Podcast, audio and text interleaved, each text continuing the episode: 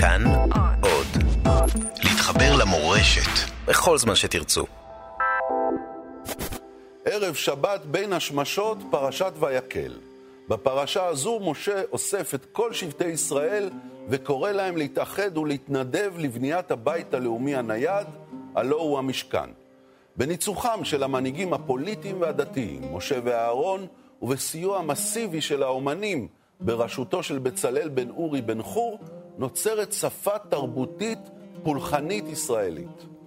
העורך וחוקר החברה היהודית שמואל רוזנר יעזור לנו להבין איך נוצרת בימים אלה ממש תרבות יהודית ישראלית חדשה במדינת ישראל, ואיך היא מתחברת לתרבות היהודית הישראלית הקדומה.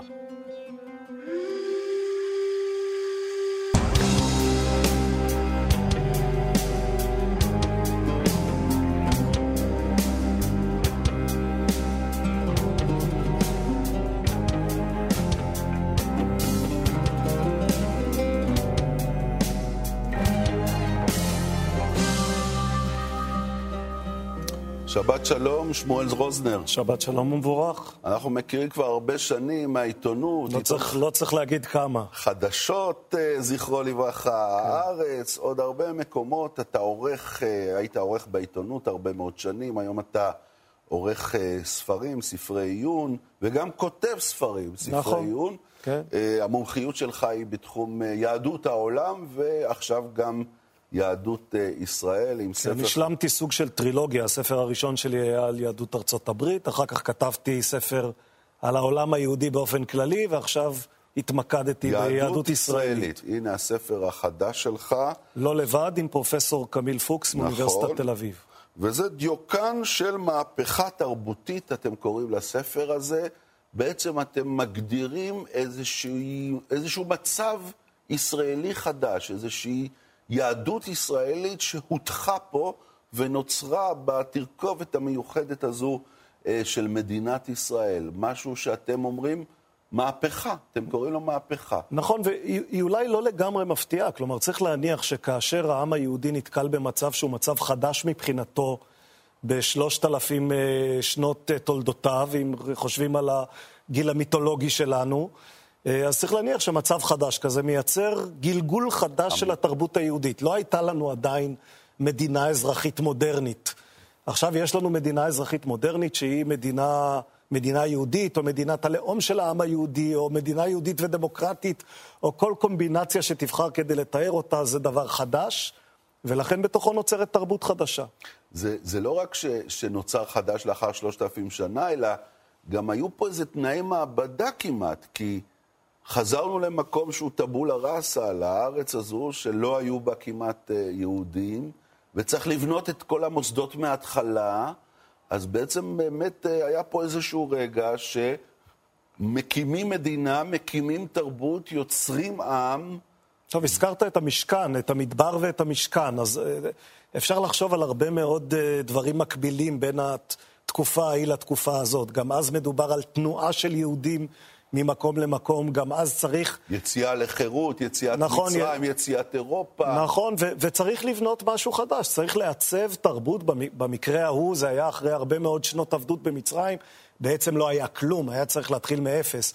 אנחנו לא מתחילים מאפס, אבל היהודים שהגיעו לכאן כן הגיעו במטרה לייצר דבר חדש. הם, הם באו לפה, הציונות התיימרה לברוא יהודי חדש, והיהודי החדש הזה אולי לא בדיוק מה שהם התכוונו לברוא, אבל הוא בלי ספק חדש. והוא מאוד מעניין, כי, כי באמת אתם, אה, ביחד עם קמיל פוקס, שהוא אה, אה, עוסק בסקרים, סטטיסטיקה, אה, אה, חקר הרבה את, הנושא הזה, אתם בעצם יצרתם איזה סקר מאוד מאוד מפורט ומשוכלל, ניתחתם אותו והבנתם שהחברה היהודית-ישראלית עוברת תהליכים מרתקים.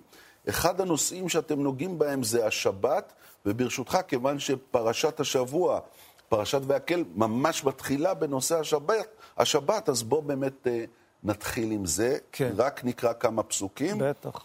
ויקל משה את כל עדת בני ישראל, ויאמר עליהם, אלה הדברים אשר ציווה הוויה לעשות אותם, ששת ימים תעשה מלאכה, וביום השביעי יהיה לכם קודש, שבת שבתון להוויה, כל העושה בו מלאכה, יומת לא תבערו אש בכל מושבותיכם ביום השבת. נכון, והפרשה הזאת היא הדבר שהמשנה קוראת לו אחר כך הררין התלויים בסערה. הכוונה היא לסערת הראש, מה שפעם היה לך. אה, אה, הררין התלויים בסערה משום שמהפרשה הזאת בעצם נגזרו כל המלאכות האסורות בשבת. מי שפחות מכיר את הדינמיקה הזאת, אנחנו רואים באותה פרשה אזכור של השבת, ומיד אחריה דיון על בניית המשכן. באו החכמים ואמרו, מכיוון שהוצמדו שני הדברים אלה לאלה בתורה, ניקח את כל המלאכות שנדרשו לבניית המשכן, ואלה יהיו המלאכות שעשו... ל"ט אבות מלאכה. ל"ט אבות מלאכה, ואחר כך נגזרו מהן תולדותיהן, וזה מה שהמשנה קוראת לו, ב, אם אני זוכר נכון, במסכת חגיגה, אה, הררין התלויים בסערה. כלומר, התורה אומרת מעט מאוד על מה אסור לעשות בשבת, היא אוסרת מעט מאוד.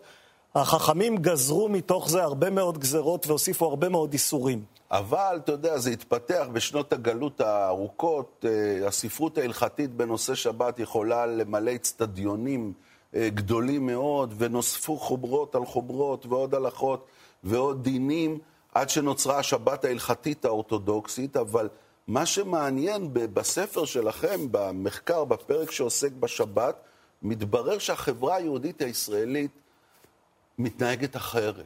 היא לא מתנהגת לפי הסכמות ההלכתיות, היא לא מתנהגת לפי מה שאומרים לה להיות.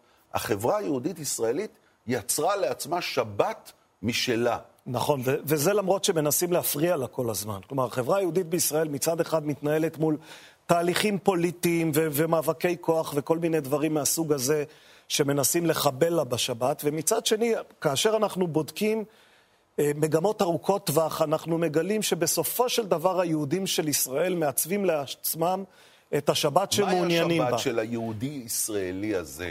אז תראה, שהוא, כל... שהוא רוב הציבור בעצם, לפי המחקר. נכון, שלכם. אז קודם כל, גם, גם היהודים ישראלים, הם, לא לכולם יש בדיוק את אותה שבת, אבל הם חיים באיזושהי סביבה שמספקת להם, נניח, שפת מינימום של שבת. אז מהי שפת המינימום?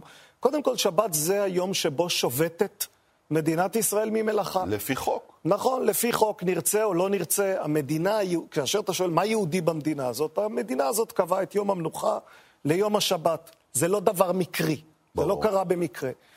הדבר השני שאנחנו רואים זה שהשבת ההלכתית באמת איננה תופסת כאן. כאשר יהודים אה, יושבים במדינת ישראל בשבת, הם רוצים את יום המנוחה שלהם כיום שהם יכולים להקדיש בו זמן לתרבות, ויכולים ללכת בו לטיול, או לנסוע לים, או כל מיני דברים במה, כאלה. אז במה הם עושים שבת? הם מדליקים עושים, נרות? הם למשל, חלק גדול מהם מדליקים נרות. כמה אנחנו, מדליקים נרות? יותר מ-60 אחוזים. יותר מ-60 אחוזים? נכון, מדליקים, אנחנו מצאנו שיש פה הרבה מאוד יהודים שנאמר, עושים קידוש ומדליקים נרות, אבל הולכים לקניות למחרת. יותר מ-50% מהיהודים בישראל עושים קניות מעת לעת בשבת. כל מי שטוען שאין שום דבר פתוח בשבת יצטרך... כמה עובדים? מעט יחסית מעט עובדים. עובדים. מעט יחסית עובדים בשבת, אבל הרבה מאוד מבלים בילויים מסוגים מאוד מגוונים, מללכת לקולנוע, לתיאטרון, למופעי מוזיקה, ועד ללכת לקניות, שגם זה סוג של בילוי בעיני הרבה מאוד אנשים. בעצם רוב היהודים בישראל הם יהודים מסורתיים למעשה? זה מה שאתה אומר? מה? מה... הם, הם מסורתיים, אבל לא במובן הישן של מה ש... פעם חילקו את היהודים בישראל לדתי, מסורתי, חילוני, והמסורתי הוא מין יצור כלאיים בין ה... בדרך כלל בין... המסורתי היה בן אדם ממוצא מזרחי. נכון. שכאילו אבא שלי עשה ככה, אז אני גם כן, מתוך כבוד למסורת, אני עושה... את המנהג הזה או אחר. זה בעצם היה פעם. היום המסורתיות היא שונה. המסורתיות היום, מצטמ... המסורתיות הישנה נמצאת במגמת צמצום. כאשר הייתי אומר, ההבדל העיקרי הוא שבמסורתיות הישנה, באמת המסורתיות המזרחית, שוב, מצפון אפריקה וממדינות ערב, היא מסורתיות שאומרת, אנחנו מבינים שזה האידיאל. הרב עובדיה יוסף זה האידיאל. אנחנו, לא אין, לנו, יכולים... אין לנו כוח, אבל אנחנו מבינים שזה האידיאל. אבל הרב שלנו זה הרב עובדיה. נכון. המסורתיות החדשה, שחלק גדול ממנה בכלל לא קוראת לעצמה מסורתיות, אלא חילוניות קצת מסורתית, היא מסורתיות מאוד מודעת לזה שאין יותר אידיאל דתי. אין, השולחן ערוך הוא לא האידיאל של המסורתיות הזאת. היא שומרת מסורת מתוך רצון לשמר איזה דבר תרבותי. תשמע, יש, לאחרונה היה את הסיפור הגדול עם גשר יהודית בתל אביב, ושם היה איזה רגע מאוד מאוד מיוחד, שאלה הפועלים שעבדו בשבת, כל העניין היה סביב העבודה בשבת, כן. רואים אותם עושים קידוש. זה, זה אחד הסרטונים, העבודות. אם, אם אני צריך לומר פה דבר אישי, אני מזמן לא התרגשתי מסרטון כמו מהסרטון הזה. אני, אני צפיתי בו, הוא נהיה קצת ויראלי ברשת, מוצאי שבת, אני בשבת לא נכנס לרשת, אבל ראיתי אותו במוצאי שבת או ביום ראשון, ו, וממש התרגשתי כמעט עד דמעות. כי אמרתי, אה, הנה, הנה הדבר הזה. לא צריך את הספר שלי. אני מקווה כמובן שיקראו גם את הספר, אבל בעצם ה- זה התמונה, זה זה הכל. ממש התמונה ששווה 100 מיל- 100 מילים. הוא עובד בשבת אחת, ועושה קידוש. נכון. וזה לא נראה לו בעיה. זה גם, נראה לו גם בסדר. לי זה לא נראה בעיה. גם לי זה לא נראה... זה מה שיפה, זה, זה לא בעיה, זה הדבר הזה שאנחנו מייצרים פה. כמובן, יהיו אנשים שיבחרו לקיים אה, תרי"ג מצוות, או כמה מצוות שהם יכולים לקיים, וללכת על פי השולחן ערוך, ולעשות קידוש וגם לא לעבוד. אבל יהיו גם את האנשים האלה שיחבשו את הקסדות הצהובות, ואת האפודים האלה עם, עם הבולדוזרים ברקע, יעמדו עם הטלפון, ויקראו מתוכו את הטקסט של הקידוש, ויש בזה בעיניי דבר עם עוצמה אדירה. אני... אתה, אתה בעצם מתרגל את זה ביום-יום, בבית, נכון? אשתך אורנה אה, סופרת, אה, אה, שגם אותה אני מכיר מעברנו המשותף. כן. אני זוכר שהתחתנתם, זה לא היה כל כך נפוץ, אבל היום זה יותר כן, נפוץ. ביקשו מאיתנו לכתוב טור, טור לעיתון. בעיתון על, על איך- חדשות. נכון, על איך, על איך עושים את הדבר הזה. כן, זה לא היה נפוץ, שזוג שאתה אורתודוקסי בהגדרה, אני מניח, כן, אני בא ממשפחה דתית, מבית דתי, ואני שומר שבת ושומר כשרות. ואשתך אורנה מבית חילוני, אבל גם רוצ... נשארת חילונית, נכון. לא חוזרת בתשובה בעקבותיה, בעקבותיך, ואתם מקימים בית שהוא בעצם חילוני דתי, דתי חילוני. כן, איך- איך זה ו- עובד? ואנחנו, כלומר, אנחנו ב- ביחד עד היום, הכל בסדר. איך זה עובד? איך זה עובד? ספר לי את זה. איך זה עובד? תראה, קודם כל, אני מניח שלכל מיני זוגות זה עובד על פי כל מיני הסדרים. ההסדרים אצלנו בבית הם הסדרים שנוצרו, חלקם מלכתחילה, כלומר, חלקם אמרנו, טוב, מה נעשה תכננתם 1, 2, אותם. 3? חלקם מתוכננים וחלקם, מה שנקרא, החיים גוררים אותנו לתוכם. אז איך זה קורה? אז ב- ביום שישי בערב מדליקים אצלנו נרות ועושים אצלנו קידוש ויש ארוחת שבת עם חלות ועם נטילת פלטה. ידיים ועם ברכה ועם פלטה ועם ברכת המזון. אה, ואז מה, אורנה הולכת, אה, נוסעת לבילוי עם חברות שלה לא, לפעמים? לא, אורנה לא נוסעת לבילוי עם אז חברות איפה שלה. בא לידי ביטוי שהיא חילונית? אה, מעת לעת, כאשר היא רוצה, אז היא כן אה, נוסעת. יש מקרים שבהם היא נוסעת, הם די נדירים, הם לא רבים. אה, השבת בבית היא שבת בסך הכל, הייתי אומר, כמעט כהלכתה. זה המקום שבו אורנה... והילדים, איפה הם הולכים? איך הם הילדים, מרגישים בתוך זה? הילדים, קודם כל צריך לשאול כל אחד מהם בנפרד, הם לא מרגישים כולם אותו דבר, אני חושב. כלומר, כל אחד יש לו רגשות משלו. הילדים גדלים בבית שהם יודעים שהוא בית לא מאה אחוז סטנדרטי, ומצד שני אני מסתכל בסביבה ואני אומר, כל כך הרבה ילדים באים מבתים שהם לא, סט... שהם לא סטנדרטיים באופן כזה או אחר. במיוחד בתל אביב. נכון שזה לא כזה אסון גדול. לפעמים זה מעצבן אותם, לפעמים זה מי, נחמד אתה או להם. אורנה? מי מעצבן אותם? אני מניח שאני זה שיותר מעצבן אותם. כלומר, בסופו של דבר, זה שבא מהצד... האוסר. ש... שרוצה מסורת, אז הוא זה שמכניס יותר כללים לבית.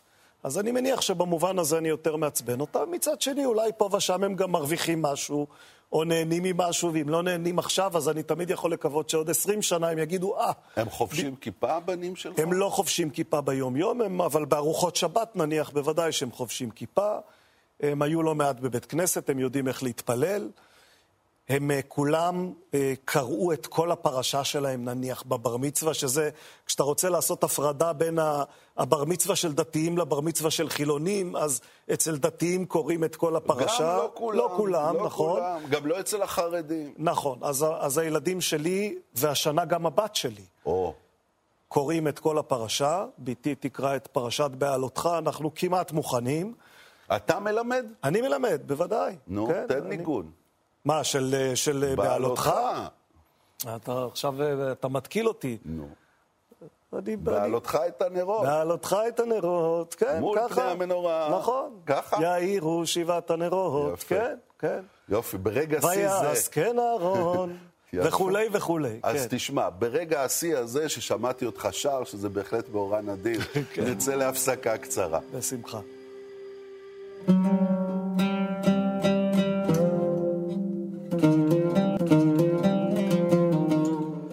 שבת שלום, אנחנו בבין השמשות, פרשת פקודי, איתך העורך והסופר אה, שמואל רוזנר. אה, אה, אנחנו מדברים באמת על הספר החדש שלך ושל קמיל פוקס, כן, יהדות... כן, אותו אל תבקש ממני לשיר גם. לא, לא, את הספר לא. יהדות ישראלית, ואנחנו מדברים על הפרשה הזו, שמה שאותי מחבר לפרשה הזו זה הפרויקט המשותף. זה... אה, ויקהל, הקהילה שנוצרת פה סביב בניית המשכן, שאולי מבחינתי הרבה יותר חשובה מהגוף של המשכן עצמו. זה שכל האנשים מתנדבים וכל הנשים, דיברנו על המקום של, ה, של, של הבת שלך שעולה לתורה, יש פה מקום של נשים, לגברים, מכל הסוגים, מכל השבטים, כולם באים ונותנים את הלב שלהם למשהו. ו, ואחד הדברים שמאוד מעניינים אותי בספר זה להבין מהו הלב של היהדות הישראלית. אה, מה, מה בעצם מחזיק את, ה, את הדבר המיוחד הזה שנוצר פה אה, בישראל? האם זה למשל העניין של האמונה? כי, כי אחד הדברים שהפתיעו אותי זה מימדי האמונה באלוהים, לפי הסקרים שלכם, כן. של יהודיי ישראל. ש... תן לי קצת מספרים. כן, מה? אז קודם כל, את השאלה על האמונה באלוהים שאלנו בשני סבבים. אה, קמיל פוקס היה חכם מספיק להגיד לי, בוא לא נשאל את כולם הכל בבת אחת, נעשה שני סבבים. Mm. ואז אחרי שבסבב הראשון שאלנו את השאלה הבינארית, אתה מאמין, אתה לא מאמין, וקיבלנו את התשובה שחזרה גם בסקרים מוקדמים יותר, כ-80 אחוזים. כן? מהיהודים בישראל אומרים, אנחנו מאמינים באלוהים. 80 אחוזים. כי 80 אחוזים, אצלנו יצא 79, אבל זה דומה מאוד. אחר כך, בסבב השני, עשינו שאלה יותר מורכבת. שאלנו האם אתה מאמין, ונתנו שש אפשרויות. מי מאמין באמונה שלמה, עד מאמין באמונה שלמה שאין, שאלה האפיקורסים... לבדוק את הקצוות. האפיקורסים המוחלטים, ואז באמצע כל מיני אפשרויות. אני מאמין, אבל לפעמים יש לי ספק. אני רוצה להאמין, אבל לא תמיד מצליח. אה, אני לא כל כך מאמין, אבל לפעמים בכל זאת נדמה לי שיש. כל מיני אופציות כאלה, וזה נותן לך איזושהי סקאלה. גם על פי הסקאלה הזאת, יש רוב של יהודים בישראל, זה הפתיע אותי, רוב של יהודים בישראל אומרים, אני מאמין באמונה שלמה. רוב? רוב של זה יהודים. רוב? רוב, רוב 56 אחוזים, נדמה לי, אומרים, מאמין באמונה שלמה. אני, אני מוכרח לומר שאני לא יכול לתת תשובה כזאת. אתה, שמואל. אני לא יכול לתת תשובה כזאת. חובש כיפה, שומר מצוות. נכון, אגב, אני פגשתי כבר כמה שומרי מצוות שאמרתי להם, אני לא יכול, ואמרו לי, גם אני לא יכול. מה, יש לך ספקות? פה ושם, אדם, אדם uh, מסתובב בעולם, יכולים להיות לו ספקות, אני חושב. מתי מתעוררות הספקות?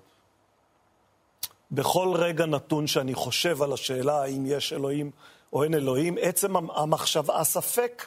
הוא, הוא בתוך המחשבה. בתוך הוא... המחשבה. כן, זאת כן. אומרת, גם אין זמנים שאתה חושב ואתה אומר, יש אלוהים נכון. בטוח. זה לא שאני זה אומר... זה תמיד ספק. זה תמיד ספק, נכון. תמיד נטוע זרע של ספק בתוך הדבר הזה. אז אני, כמה אני, כמוך אני... יש לפי הסקר? אז אה, אם אנחנו נ, נ, נסתכל על המספרים, שאני לא זוכר ממש את כולם בעל פה, אז uh, הטבלה המפורטת נמצאת פה, ואנחנו uh, מיד נמצא אותה כדי... Uh, כדי לספק את סקרנות כולם. היא באמת טבלה מאוד מעניינת, כלומר... כן, ב-239 כמדומני. אתה רואה, אתה זוכר אה, טוב ממני. 239, נכון. אז מאמין באמונה שלמה, הטעיתי אותך, זה לא 56, זה 58 אחוזים. אחוזים. ואז יש את אלה שלא מאמינים בהשגחה אישית, שזה עוד שישה, ומאמינים, אבל לפעמים יש להם ספק. זה אתה, שמונה אחוז. נכון, אני חושב שזה אני.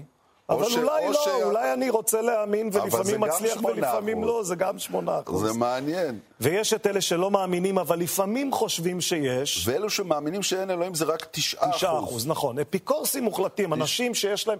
אגב, גם, תכף... גם אה, זאת תשובה. כמו התשובה, אני מאמין בלי ספק, גם התשובה, אני לא מאמין בלי ספק, היא תשובה שאני לא מצליח להבין. כלומר, אדם שיש לו... עוצמה כזאת של אמונה שיש, או של אמונה של אין, הוא אדם נשגב מבינתי. אצלי הספק הוא כנראה חלק מה-DNA. אני לא יודע איך זה אצלך, אבל אני לא אתפלא אם אתה במצב דומה. אה, אבל מי שאין לו ספק, אז אה, תבוא עליו ברכה. תגיד, עוד דבר שמאוד מאוד מעניין שאתם אה, אה, אה, עוסקים פה, זה עניין ההדתה. נכון. כן, זה נושא מאוד חם בציבוריות הישראלית, ובצדק.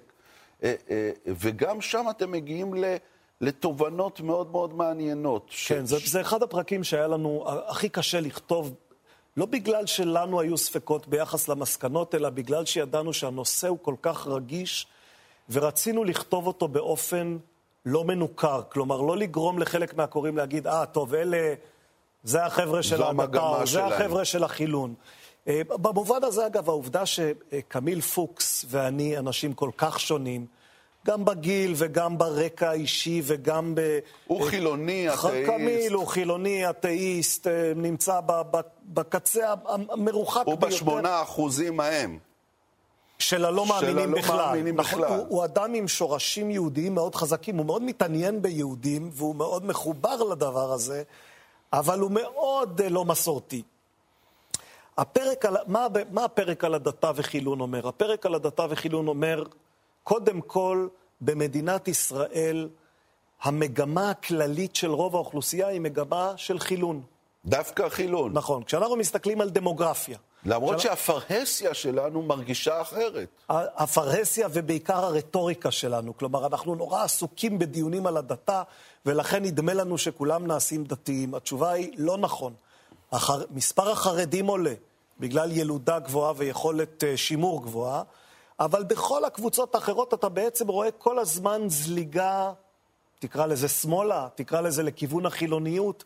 אתה רואה כל הזמן זליגה של אנשים. אנשים אומרים, לא אני חילוניות. גדלתי בבית יותר דתי מהבית שלי. אבל זה הקטע שמוזר לי, כי מצד אחד אתה אומר את זה, מצד שני אתה אומר, החברה כולה נעשית פה יותר מסורתית, נכון, אז, אז, יותר אז... יהודית. כמה אחוזים אפשר לומר הם, הם הם בטווח, שהם מקיימים אה, אה, אה כמה אז, וכמה אז שוב, מנהגים ה- כאלה. הטענה שלנו היא בעצם הטענה הבאה, אני אנסה לתמצת אותה.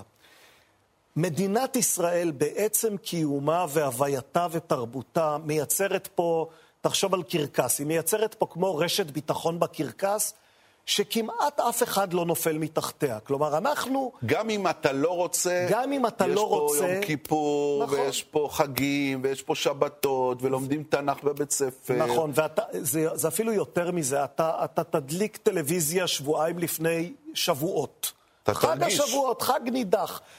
ואתה תקבל לפנים את הפרסומות לגבינה ומאכלי גבינה.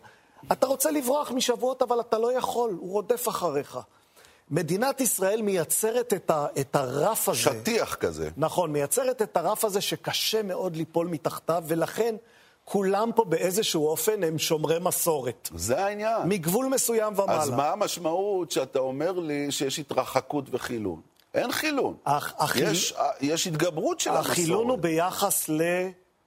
לשולחן ערוך ולממסד הרבני האורתודוקסי. אז פשוט יש דחייה של השולחן ערוך והמסורת האורתודוקסית, ונפתח פה משהו אחר. נפתח פה משהו אומר. אחר בלי ספק, והדבר האחר הזה מתבטא בעוד עניין, או בעוד שניים אני אפילו אומר.